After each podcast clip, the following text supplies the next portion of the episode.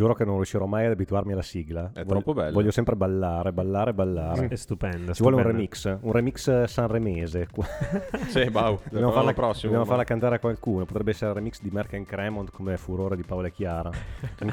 Apriamo il varco di luce. Benvenuti a Tech and Sushi, un podcast innovativo di tecnologia in cui si parla di tutto e di più. Come vedete siamo anche molto interessati alla kermesse, alla kermesse tutte le varie amenità che la circondano. Buonasera ragazzi, buongiorno, Ciao, buonanotte, ovunque voi siate, se ci stiate ascoltando dal treno, dalla macchina, dalla bicicletta, dal vostro pedalò, eh, è tutto a posto, è tutto a posto. Siamo sempre qui, Tech and Sushi, puntata numero 4, eh? Se Ci se ci ascoltate da un pedalò, scriveteci Sì, per esatto, favore. dici dove siete. Puntata numero 4, 4 in gotico si dice Fidvor, eh? No, non lo so, sto, sto leggendo Wikipedia. Ehm, bene, ci ritroviamo qui oggi per eh, raccontarci un po' che cosa è successo nell'ultima settimana. Mark, Vado io perché la notizia è recentissima. fresca. È proprio all'apertura del, ehm, del Mobile World Congress di Barcellona. Eh, HPE. Hewlett Packard Enterprise, ha annunciato l'acquisto dell'azienda italiana vicentina eh, Atonet. Per Oh, yeah. chi non lo sapesse, Atonet è un'azienda che da un bel po' di anni, le- leggevo articoli quasi 15 anni, si occupa di realizzare software e infrastrutture per reti cellulari private. Cosa significa? Ah, molto bello. Avete un'azienda, magari un'azienda grande, che ha bisogno di una copertura cellulare dedicata e ha bisogno del software che supporta questa rete cellulare per connettere impianti industriali, per connettere magari al posto del wifi. al posto del wifi, esatto, con grande copertura, grande banda e mh, si- la sicurezza delle reti cellulari e così via. Loro storicamente sono stati, anzi me sono tra i leader del mercato per eh, la realizzazione di questi impianti che ci tengo a sottolineare non sono solo infrastruttura cioè ferro, nel senso apparati, Mhm. ma soprattutto software perché ormai le reti cellulari si gestiscono, la core network si gestisce con il software. E, Certo. e HPE, eh, che è un, possiamo dire un colosso della parte informatica, computazione, server, eccetera, eccetera, eh, con questa acquisizione secondo me fa un bellissimo colpo perché si sposta nel mondo network dopo la precedente acquisizione di Aruba, quindi un player che fa essenzialmente computing computing storicamente. storicamente a livello anche enterprise, quindi supercalcolo. Prima acquista un player di infrastruttura di rete come Aruba e adesso acquista un player di infrastrutture essenzialmente cellulari. E secondo me questo è un super trend che fa capire quanto le reti cellulari, in generale le infrastrutture di network, non sono più soltanto dei, ehm, essenzialmente dei canali dove far passare dei bit, ma diventano infrastrutture asset strategici dove il software, l'intelligenza, eccetera, eccetera, diventerà la farà da padrone per le reti attuali, tra virgolette, diciamo attuali 5G, ma anche per quelle successive. Secondo me è una notizia molto molto interessante. Ah sì, eh, decisamente, decisamente. Quindi immaginate la parte infrastrutturale di rete come servizio a disposizione di chi eh, infrastruttura scusate, a disposizione di servizi per chi vuole portare magari eh, delle applicazioni specifiche vicino alle aziende, Ah, sì, vicino sì, all'industria. sì, così. Bello, Certo. bello. Certo. L'edge computing sicuramente è una delle, delle grandi sfide che questi, diciamo, questi vendor iperconvergenti stanno cercando di, di giocarsi. no? Anche Cisco aveva comprato la parte server per entrare nella parte del Mm. computing, mentre era molto forte storicamente sulla parte network. E Huawei gioca la sua parte, comunque ha un software con tutto uno stack di, di hypervisor anche, no? quindi sì sì è, è un trend che sicuramente eh, prosegue e questo va nella stessa direzione. Poi se, secondo me sei un player comunque che fa, cioè Cisco secondo me ci sta nella visione comune, tra virgolette, un player che fa network investe su un aspetto di network esteso al Mhm. computing. Invece in questo caso secondo me è an- dà ancora di più l'idea un player che fa computing che si avvicina così pesantemente verso il network. Io ho una domanda stupida. Ma Aruba Networks non c'entra nulla con chi fa hosting? eh? No, no, no, Ok. sono, sono Magari Ah, è venuto in mente qualcun altro. No, no, no, è giusto, è giusto dirlo, stiamo parlando di eh, Aruba Network, Ok. diverso da Aruba Hosting eh, Cloud italiano, assolutamente. sì. Ok, ok. Sì, sì, giusto per non creare dubbi. Una notizia molto interessante, eh, anche diciamo sul- sulla parte italiana, perché comunque è un'azienda internazionale che investe in Italia.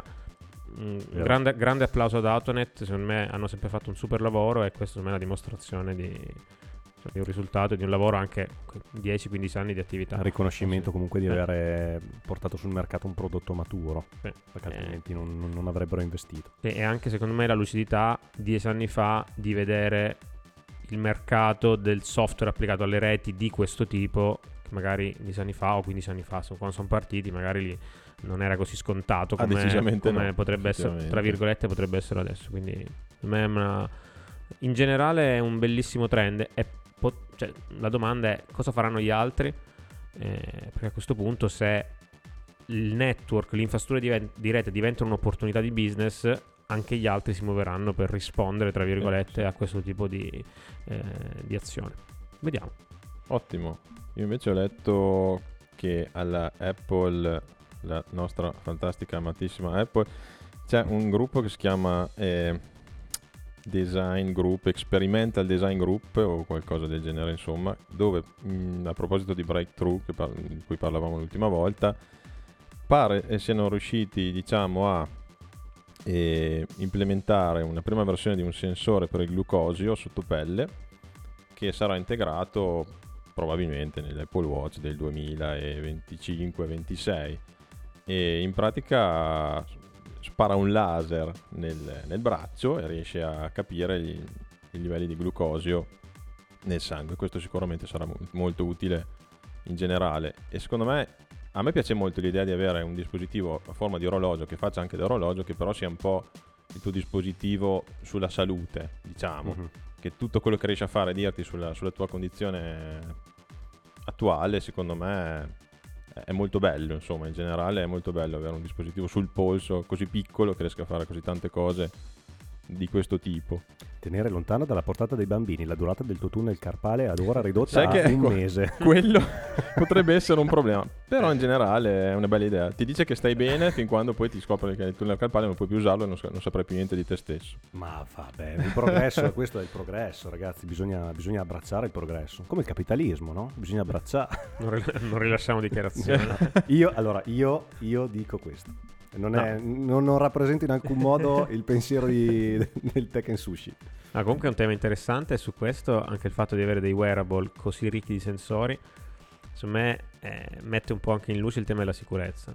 Cioè, Io mi fido molto del- dello stack eh, completo Apple, però a maggior ragione quando in questo stack iniziano a entrare sensori Già, già, già. così, già. per- così sì. personali. Cioè, mi fido di più di una soluzione completa dove l'Apple Watch lo fa l'Apple, l'iPhone lo stesso e quindi c'è una continuità piuttosto che wearable di terze parti con applicazioni che vanno installate. non- cioè, mm, c'è un tema anche di garanzia dei dati. Secondo me è un Perché aspetto. sei un fanboy, non vuoi Ma sei- finire su un sono- cartellone pubblicitario con sono questo- chiaramente un fanboy, però è un tema interessante Ma sei qua. sicuro Sì, che sì. Apple non stia creando un tuo digital twin nel suo cloud? Io spero che lo stia facendo. No, però dico Apple, però vale lo stesso per Samsung. Cioè, mi, fid- mi fido più di una soluzione Samsung su Sì, Samsung, di chi ha Google creato su un Google. ecosistema esatto. integrato. Dico sì, sì. ecosistema in generale, che sia Apple, io sono un fanboy, è chiaro, però preferisco una cosa del genere dove, è tutta una, dove c'è continuità piuttosto che prendere uno smartwatch o un wearable del produttore X, sperare che l'applicazione faccia il suo dovere. Sì, in questo contesto essere più aperti è uno svantaggio per la privacy, non per i dati raccolti, non per tutto il resto, ma sicuramente per la privacy lo è,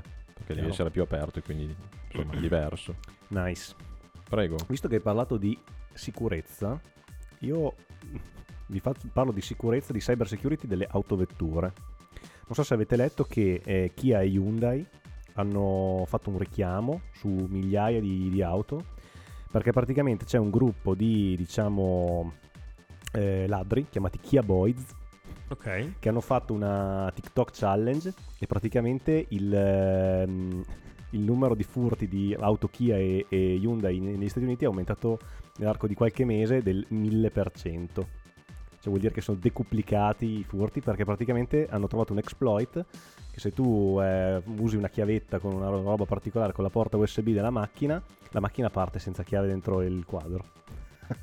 Molto bene, così se me le scordo sono Quindi posto. eh, hanno fatto un richiamo che cambia sostanzialmente il firmware principale della centralina della macchina, tale per cui la macchina ha l'allarme che dura un- il triplo, mi pare, una cosa così, e poi non parte se non c'è la chiave dentro l'ignition, praticamente quello dell'avviamento. Notevole, eh? Quando uno pensa alle macchine, magari non quelle più recenti, queste qua sono macchine del 2018, quindi ma- Comunque rec- Beh, sono macchine sì. relativamente recenti, però uno dice un'autovettura è difficile che sia vulnerabile magari a degli exploit, a dei, dei, dei buchi di security. In realtà, in realtà sì, in realtà sì, mm, soprattutto se le auto magari hanno aggiornamenti over the air, connettività sempre. L'altra sera un mio amico ha parcheggiato in modo diciamo non propriamente legale con la sua app della Nissan ha controllato se gli, se gli avevano portato via la macchina col carro attrezzi perché c'ha il GPS con il che 4G meraviglia. always on, no? Io ho detto, "Mm, chissà com'è collegata a internet quell'auto. Non voglio saperlo forse. E quindi sì, eh, niente, eh, eh, mi ha fatto un po' ridere questa cosa, però anche un po' riflettere perché non siamo al sicuro. Non siete al sicuro. C'è un tunnel VPN per ogni macchina. Penso proprio di sì. Una VPN per ogni auto. Una WebSocket forse, non lo so. Va bene. E altre brutalità? Ma Della- eh, un, un argomento che piace molto a Mark, eh, ho letto che Meta, altra azienda poco conosciuta, Piccola. ha rilasciato su GitHub un modello stile ChatGPT più semplificato che riesce a girare su una, volendo anche su un nodo singolo e per nodo intendo GPU o Neural Engine, Ok. insomma. E sostanzialmente promette di fare circa quello che fa ChatGPT e sarebbe un modello un po' più semplificato e riuscirebbe appunto a essere integrato in molte più applicazioni, potendo anche girare eventualmente appunto in, in locale. E devo dire che è molto interessante questa cosa perché leggevo eh, di recente che Google si stava lamentando, comunque dicevano in generale che una ricerca su Google Bard gli costa 10 volte di più che una ricerca standard. E Certo. adesso infatti ovviamente stanno cercando di eh, lavorare per ridurre al più possibile i modelli e renderli il più efficienti ed efficaci possibili, quindi anche questo qua è un passo avanti Mhm. notevole. Eh, anche Questo, questo abilita anche nuove applicazioni? Assolutamente. Sì, sì. certo. Ah, è Bello. interessante.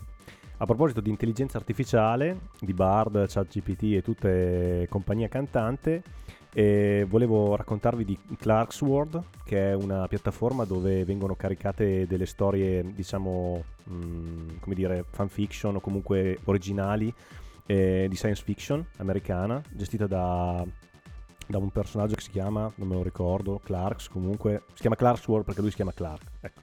E praticamente dopo la, l'uscita di ChatGPT ha dovuto diciamo, sospendere temporaneamente la sottomissione di qualunque nuova storia scritta dai suoi writer che poi vengono anche retribuiti perché chiaramente genera pubblicità e quant'altro perché venivano sottomesse una quantità incredibile di storie generate dall'AI. E questo secondo me è l'inizio di una Della, fi- rivoluzione della fine. No. di una Ah, una rivoluzione distopica veramente preoccupante sotto certi aspetti, Sì. perché se non governata ehm, va a ledere il, il confine tra la creatività, cioè mm, vivi- cominci a vivere in un mondo in cui non sai che cosa abbia generato un contenuto che stai leggendo su internet. Cioè in passato qualunque cosa fosse generata su internet al massimo era un copia e incolla di qualcuno che aveva scritto quella cosa, no? Adesso, adesso io non sono più sicuro Sì. che l'articolo che sto leggendo su un quotidiano online X eh, sia generato da... o le- che le immagini che usano per fare la, la pubblicità usi- siano generate da un AI o che siano de- ver- delle vere foto. Sì, sì, serve proprio un watermark. eh, Eh, ma penso Che- che, la legislazione non riuscirà mai a essere No. al passo coi tempi, cioè rincorrerà sempre e alla fine sarà sempre in ritardo. La storia ha dimostrato che la legislazione è ampiamente in ritardo Sì, è- su è ancora- qualsiasi è- cosa. su tante cose n- Sì. non sarà mai, diciamo, a, a tempo. Quindi è questo, così. questo è un tema super ampio e secondo me ne parleremo ancora ne un bel, parleremo ampiamente. per un bel po' di puntate. Vai, vai. Parti pure, cioè, quando vuoi. eh, non so, stavi dormendo? Cosa stavi facendo? Signore e signori, Mark si è addormentato. no, non è vero. Dai, vi vorrei parlare di una cosa secondo me molto interessante. Ah. Allora, l'altro giorno ho visto, qualche settimana fa, eh, un, un video di Boston Dynamics, non so se la conoscete, sicuramente la conoscete. Io conosco visto, Washington Dynamics, les- Los Angeles Dynamics. Ma Me- non Boston Mezzani Dynamics. Mezzani, Mezzani Dynamics, eh, no, not really sure. No, dai, diciamo che cos'è Boston Dynamics. È un'azienda americana di robotica che re- realizza questi robot adesso quelli diciamo, più recenti, tra virgolette, sono quelli umanoidi, ma storicamente ha fatto anche dei quadrupedi, eh, che eh, oltre ad essere dal punto di vista scientifico e di ricerca super innovativa, è anche molto molto brava a comunicare, quindi probabilmente chi ci ascolta potrebbe aver visto eh, dei video molto belli di robot che fanno cose incredibili tipo parkour, salti. Quanto ci metteranno a programmarli per fare quelle cose? Ballare, eh, ballare in modo sincrono tra robot diversi dal punto di vista della comunicazione, secondo me sono incredibili. Siamo ai livelli di, di SpaceX, direi. Sì, pazzesco. Sì, pazzesco, sì, veramente incredibile. Eh, in realtà eh, ho guardato il loro ultimo video che è molto interessante, non so se l'avete visto, poi ve lo linkiamo.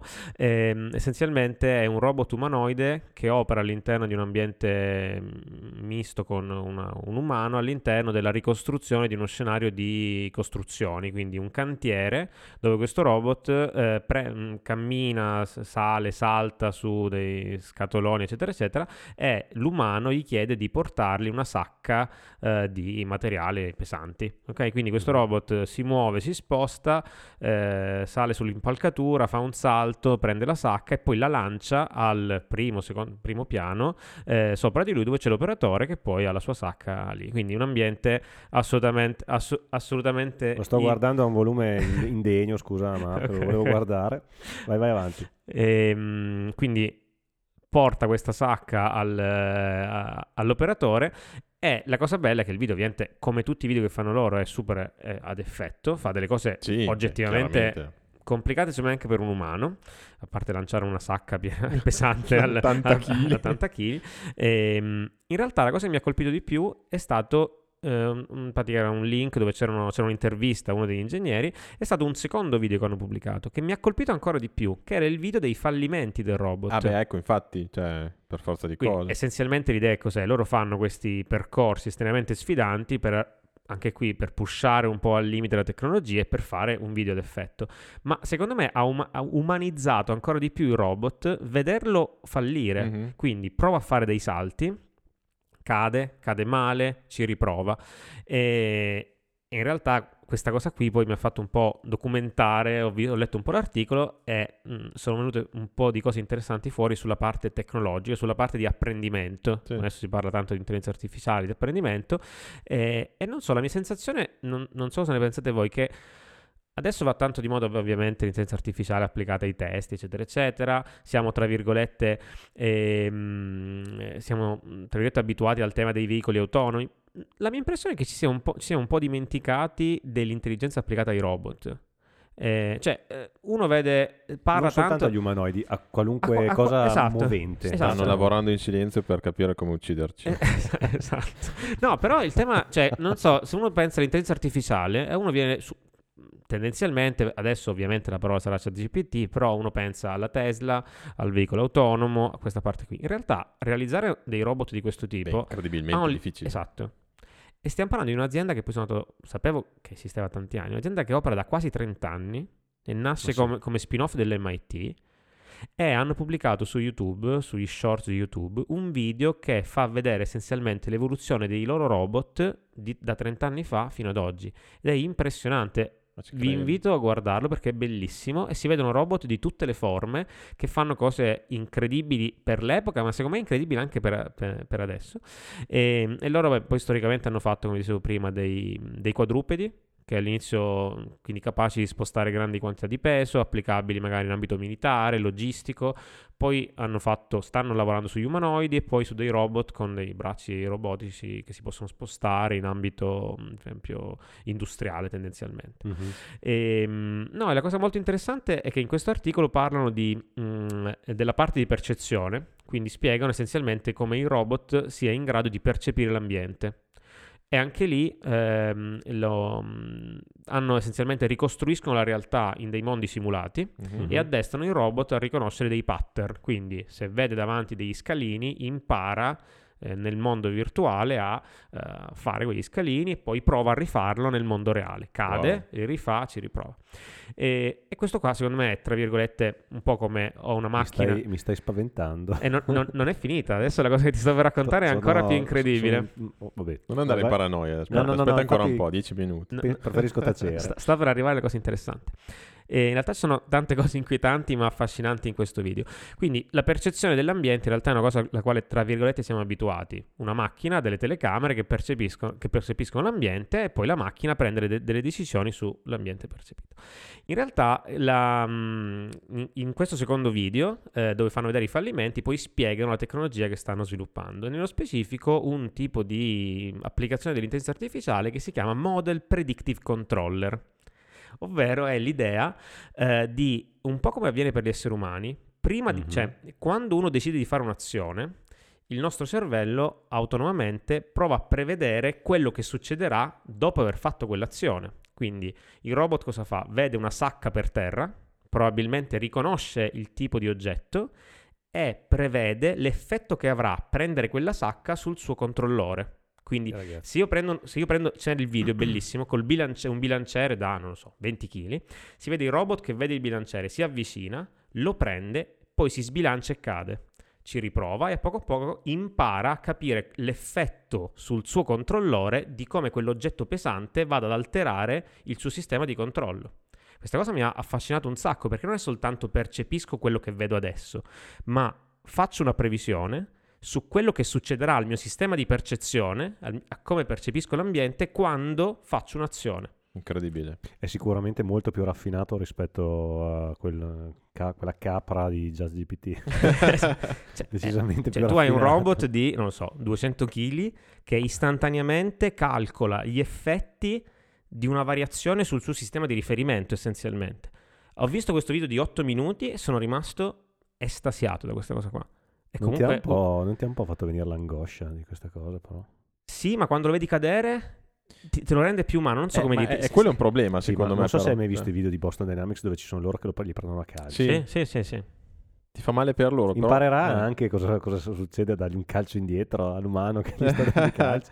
No, mm, vabbè, no, adesso no, sto, è... sto, fantasticando, è fantascienza, ok? Però sì, è, è, è un po' inquietante. Comunque sicuramente sono dei modelli di, di apprendimento estremamente raffinati, perché per permetterti di, di, prevedere un livello così dettagliato, cos- modellare in, co- in, modo così, non so come dire, ehm, preciso la realtà, quello sì, è veramente interessante. Non, non, pensavo che fossero arrivati a questo punto. È, è, è veramente interessante anche perché loro, beh, poi riguardando un po' la storia, eh, sono, hanno sempre fatto dei robot eh, ispirati al, um, ai sistemi umani, biologici, mm-hmm. quindi guardano so, gli animali a quattro zampe e studiano il sistema. E questo modello di predittivo del controllore, in realtà loro lo paragonano al cervello umano eh beh, infatti, e, sì, e spiegavano che essenzialmente il cervello umano, quando per esempio decidi di alzarti dalla sedia, cosa fa? Predispone tutta una serie di operazioni, quindi se devi fare uno scatto, il cervello pompa più sangue al cuore per supportarti in quello che decidi di fare. Ed è questo quello a cui vogliono arrivare, cioè il robot decide che farà un'azione e il suo sistema si prepara per supportare quell'azione lì. Fotonica, che, non, che, che, non, è soltanto faccio una cosa e poi reagisco a come varia l'ambiente, ma mi preparo a supportare al meglio l'azione che farò e a reag- reagire al meglio a cosa succederà nell'ambiente. È un, cioè, un paradigma in- veramente, veramente affascinante. Ti stai dicendo che alla fine siamo macchine, viviamo in una simulazione, però poi riusciremo anche noi a fare dei, degli omologhi. Potrebbe robot. essere interessante. Potrebbero farci un film, ah, potrebbero chiamarlo fan. Matrix. Ah, sì. E potrebbe incassare un sacco di Potrebbero soldi. fare un altro film, chiamare il robot Nexus. E... Esatto. Eh, no, comunque mo- molto interessante. E l'altra, l'altra, cosa affascinante di questo video, eh, che vi invito a guardare, è a un certo punto intervistano le persone dietro le quinte. Cioè, nel senso, uno pensa che reali- in realtà non pensa, se uno ci riflette un po' ci, ci arriva. Cioè, realizzare un robot del genere è un, uh, un percorso assolutamente interdisciplinare ok? Cioè serve un meccatronico, un elettronico, chi produce l'hardware, chi fa la parte software e facevano vedere i video degli errori e del robot che va, passatemi il termine, in infermeria. Quindi il robot cade, si spacca un sistema idraulico e c'è il robot che perde un liquido e il, l'infermiere che si mette lì, lo appendono e lo iniziano a riparare con lo, con lo Scottex asciugano quello mi ha, quello mi ha un po' colpito perché mi ha, mi, ha, mi ha, dato l'impressione come un'infermeria, passatemi il paragone ovviamente sì, un po' estremo, però con un'equipe che si mette lì e ripara il robot per rimetterlo. Quindi da un lato mi ha affascinato per il tema eh, diciamo, del, del, delle, delle, discipline diverse. Cioè, per realizzare un oggetto così complesso che prende decisioni così in tempo reale, bisogna avere l'hardware migliore del mondo, le comunicazioni migliori del mondo, l'intelligenza. Ed è una cosa, secondo me, super, super affascinante. Che non so perché, è, secondo me è uscita un po' da, da, dai radar delle notizie di tendenza Adesso si parla soltanto di sì, auto. Di... Escono, escono, i video di loro che ballano, però cioè, fanno vedere un po' gli avanzamenti, ma in effetti. Cioè, sembra l'azienda dei robot che ballano. Sì, in realtà, questi qua sono super all'avanguardia nella robotica. Loro non, non, non collaborano anche con uh, gli Stati Uniti, nel senso, cioè militari. Militari, sì. Eh. sì. E, e, poi hanno fatto vedere un eh, loro lavoro, mh, mm, mi sembra di aver capito, insomma, vari settori, militare, logistico e, mh, e industriale. E hanno fatto vedere un robot mh, mm, applicato, se non sbaglio, a DHL uh-huh. per supportare gli operatori nella catena di, di, di distribuzione del, di trasporto. Di trasporto. Essenzialmente eh, arrivano nei sistemi logistici, arriva il, il truck Uh-huh. Eh, che arriva all'interno di quei mega garage, si apre il portellone e lo scarico viene fatto autonomamente da un robot. Quindi un robot ha il suo spazio di manovra, lui riconosce autom- autonomamente i pacchi, li prende, li porta su è un braccio robotico su un sistema con le ruote e prende i vari, i vari, i vari pacchi, li mette sul nastro per poi portare all'interno del sistema. Questo immaginate può ridurre il numero di errori, può ridurre il numero di infortuni Certo. Eh, e, e, anche lì fanno vedere che quando sbaglia si rende conto che ha fatto cadere un pacco, lo ritrova, lo riprende e lo rimette a posto. Mm-hmm. E, insomma, questo qua è un'applicazione magari meno complessa di un robot umanoide, ma super. Cioè, una volta che sei capace di far fare parkour a un robot. Ah, sì. In effetti. Poi farli spostare dei pacchi forse è un po' più... Un po più e eh, lì bisognerebbe capire se effettivamente sono minimo elastici o se sono verticali, proprio devono fare una cosa, imparano a fare bene solo quella, ma immagino che per il momento sia così. Eh, secondo me ni, cioè nel senso secondo me hanno, eh, tra l'altro poi mh, sul sito dovrebbe esserci, secondo me hanno una serie di layer di base mm eh, comuni come capacità intelligenti e poi immagino che le possano specializzare per quel sì. settore lì. Eh, mh, guardando quel video là si vede come lo, cioè loro spiegano che essenzialmente insegnano al robot alcune cose chiaramente base, tipo mm-hmm. salire le, gradi- scale. le scale, poi è chiaro che lo addestano sul percorso del video, perché il percorso del video è super sfidante, però il, l'ingegnere diceva sarebbe sfidante anche per un essere umano, cioè un essere umano si addestrerebbe comunque su un percorso così difficile. Mm-hmm. Allo stesso modo loro addestrano un robot a fare parkour in un finto cantiere. La differenza è che quando il robot ha imparato, non sbaglia più. si spacca non sbaglia mai eh, più sì. e lo puoi sostituire. Esatto, è quello che stavo per dire anch'io e questo, e questo apre, clonare. Eh, esatto, questo apre, apre, il tema, la questione veramente irrisolvibile del fatto che tutti questi avanzamenti tecnologici eliminano delle professioni. Sì. Cioè. Che io lo, mh, l'ho visto per esperienza su, in ambito soprattutto industriale e non c'è più un carrellista neanche a pagarlo. Mm. Eh sì, sì, per esempio. Cioè, ci sono muletti autonomi che o a guida laser o a guida magnetica o a guida quello che, vi, che vuoi, alla fine dei conti i pallet vengono spostati da delle macchine autonome, no? Però se lo, se lo guardi, sì, il tema è adesso, in questa fase transitoria, se lo guardi tra vent'anni, eh, tra si, si saranno evoluti i lavori. Si saranno evoluti i lavori, forse. Sì, si, sì, la si, sper- spera, si spera. Diciamo che la, la, speranza è quella, anche perché altrimenti ci serviranno, serviranno dei manutentori sì, esatto. per queste macchine, fino a che non impareranno a manutenersi da sole e, e ad autoprodursi e ad autoprodurre l'energia. Boom. Skynet. Tutto ciò che ha un inizio ha anche una fine. Nio. No, eh, su questo a livello di mh, argomenti inquietanti, per me, la, poi vi faccio una domanda, per me la, l'aspetto più inquietante di cui non voglio parlare, ma lo voglio soltanto citare, è quello ovviamente militare. Ah, per me eh, quello sì. è la cosa più inquietante, nel senso che se hai la capacità di produrre degli umanoidi che pesano 200 kg e che corrono a 10 km h e possono imbranzare Beh, una qualsiasi arma. Io mi ricordo che avevano mh, avuto è una... Creepy. Goodbye Blue Sky. Eh, esatto. esatto avevano avuto una, com- una, commessa grossa, quelli di Boston Dynamics, eh, per, ehm, per, militare della difesa e avevano prodotto tipo, sai, quei tipo cani, quei quadrupedi. Sì, sì. Poi alla fine non li avevano tipo però... patrol, patrol system per il... Esatto, sì. eh, che sono tipo, corrono come delle gazzelle. Il problema è che non, erano arriva- non avevano il livello di percezione sufficiente, secondo me, non avevano centrato gli standard che la difesa americana gli aveva richiesto Cioè alla fine non se n'era fatto niente, però voglio pensare che su certi programmi molto ben specifici qualcosa sti- sia già, Sì, stia già bollendo sì, in pentola, perché ormai fanno dei volteggi questi robot che sono pazzeschi, eh, sono- Sono- sembrano dei- degli acrobati. Sì, sono, veramente. spe- sono arrivati a e- dei pesano, incont- pesano pesano tonnellate, Sì, tonnellate, sì, sì, perché tra sì. le batterie, i motori, gli attuatori, la parte di computing eh, e tutto, molto Vi, bello. vi faccio una rapidissima domanda. Secondo voi quali potrebbero essere a breve termine i settori dove potremmo vedere dei robot legati insomma, a contesti di interazione umana in scenari normali, non ovviamente militari? Cioè, in un contesto urbano, industriale, lavorativo, Beh, qualche bar l'hanno già aperto, penso, in Giappone, dove ci sono, ma anche qualche fast food, credo, ci sia già, dove ci sono dei robot che ti Mhm. fanno effettivamente il cibo. Ok. Io penso, io penso alle consegne, Mm, bravo, sì. Eh, sì, anche. co- dove c'è un, un, ambito di manovra molto limitato, c'è il, c'è il furgone, magari autoguidato, tanto ormai le, le macchine guida autonoma non sono Ci tanto siamo quasi. E scende robot con tutti i suoi pacchi, li scarica davanti a casa, risale sul furgone e Ah, riparte. questo Intanto forse si dieci ricarica. anni, sì, dai. Sì, sì, non, non è lontanissimo. Mm. E un'altra cosa sicuramente in ambito casalingo eh, è la cura della persona. Anche degli anziani. per gli Sì, anziani, malati, così magari per alzare una persona a farla lavare o aiutarla ad alzarsi piuttosto che spostare il cibo da una parte all'altra, portare le medicine. Alla fine è un ambiente circoscritto molto limitato, non, non può sbagliare tanto.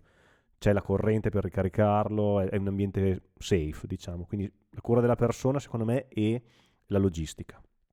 Sì, avrei detto anche logistica, e mm, sicuramente ambito industriale, non, non intendo ambito industriale poi i robot che costruiscono perché ci sono già, ma diciamo robot stile quello che citavo prima con Beh, DHL, carico, carico scarico esatto, carico scarico, sì. quello, quello supporto chiaro. per eh, sì, sì, a- alleviare... Lì secondo me si, si passerà da una, mm, da una parte ibrida, magari dove ci sono. Adesso ci sono già gli esoscheletri, Bravo, eh, sì. quelli di aiuto che tengono, sostengono le ginocchia piuttosto che la schiena, che permettono di fare gli spostamenti di certi carichi che normalmente venivano fatti manualmente, che già diminuiscono tantissimo la possibilità degli infortuni. E a un certo punto riuscirà tranquillamente a farlo un, un robot, senza, senza ombra di dubbio. Beh, una cosa incredibilmente bella che ho visto fare con uno di questi robot, il quadrupede in particolare, è che un ragazzino genio, non so quanti anni abbia, troppo pochi, è troppo furbo, ha fatto un video su YouTube dove lui praticamente ha noleggiato o comprato questo robot, che costa comunque tanto, ma vabbè, e in pratica eh, ha insegnato a questo cane robot a urinare birra. No. C'è il cane che gira con questo serbatoio mm, e lui praticamente gli dà il comando, prende il bicchiere, Ecco, e mette- qui il, cane, al- il cane robot alza la zampa e lui ci mette il bicchiere sotto e gli fa la pipì nel I bicchiere. nostri antenati nel 1980, nel 2023 le auto voleranno. E i cani Video pisci- di un cane che piscia birra. I cani pisceranno birra. Secondo me-. Perfetto. Credo che all'inizio l'ambizione massima di Boston Dynamics sia stata proprio questa. Ma infatti Cioè, 30 anni fa credo sia nata. Potremmo fare un cane robot con della birra. Io ho una domanda per te, cioè a parte ok, l'azienda che magari da fuori, da- dai più viene vista come un'azienda che fa ballare i robot, ma dietro chi c'è? C'è chi, chi li- chi- chi li finanzia a parte i militari americani? Allora, Beh, questa- adesso è di SoftBank. adesso Perché è stata comprata da un gruppo esatto. Sì, sì, è di SoftBank, è di un diciamo di una grossa società Non di c'era anche la. Hyundai, non mi no, prima era stata comprata da Google. Google. sì. Ah, era sì, di Google sì, X, sì, sì. poi è stata venduta nel 2017 e Sì. Da SoftBank. è stata comprata da SoftBank. Dietro sicuramente ci sono dei contratti militari, miliardari, sì. sì, miliardari. Stile SpaceX con Ah, sì, anche sì, sì, sicuramente, sicuramente. Sono sovvenzionati poi dalle, dalle compa- dalle compagnie che li utilizzano anche in ambito industriale. Grazie Bello, Mark. bello, bello. Grazie a voi. Top top. Quindi la puntata di oggi volge al termine. E perché volge al termine, vi chiederete? Perché da questa puntata Tekken Sushi subisce una piccola variazione. Il nostro format passa a news più argomento, ma per la gioia di tutti i nostri ascoltatori usciremo una volta alla settimana invece che una volta ogni due settimane, vai. in modo da potervi eh, diciamo essere vicino un pochettino più a lungo e un pochettino con, con un pochettino più di diciamo di, di frequenza durante il mese e mh, niente se avete dei feedback anche da darci questo sicuramente rientra nei feedback che abbiamo avuto anche dai Esatto. nostri ascoltatori quindi vi ringraziamo per tutti diciamo, i suggerimenti che ci state dando E mm, niente, se avete appunto se avete dei suggerimenti non esitate a contattarci, ci con- molti ci conoscono di persona, ma per chi non ci conoscesse potete contattarci a tekensushi.gmail.com Che ricordiamo è con la and e non con l'ampersand Esatto. perché Sì, magari- perché non esiste il- i caratteri Esatto, non, non si alfa- possono usare. non alfanumerici non si possono usare nelle mail, ma giustamente la puntualizzazione è, è doverosa. E mm, tutto qua. Noi siamo Gabbro, Mark, E Berto. bye bye. ciao. Ciao.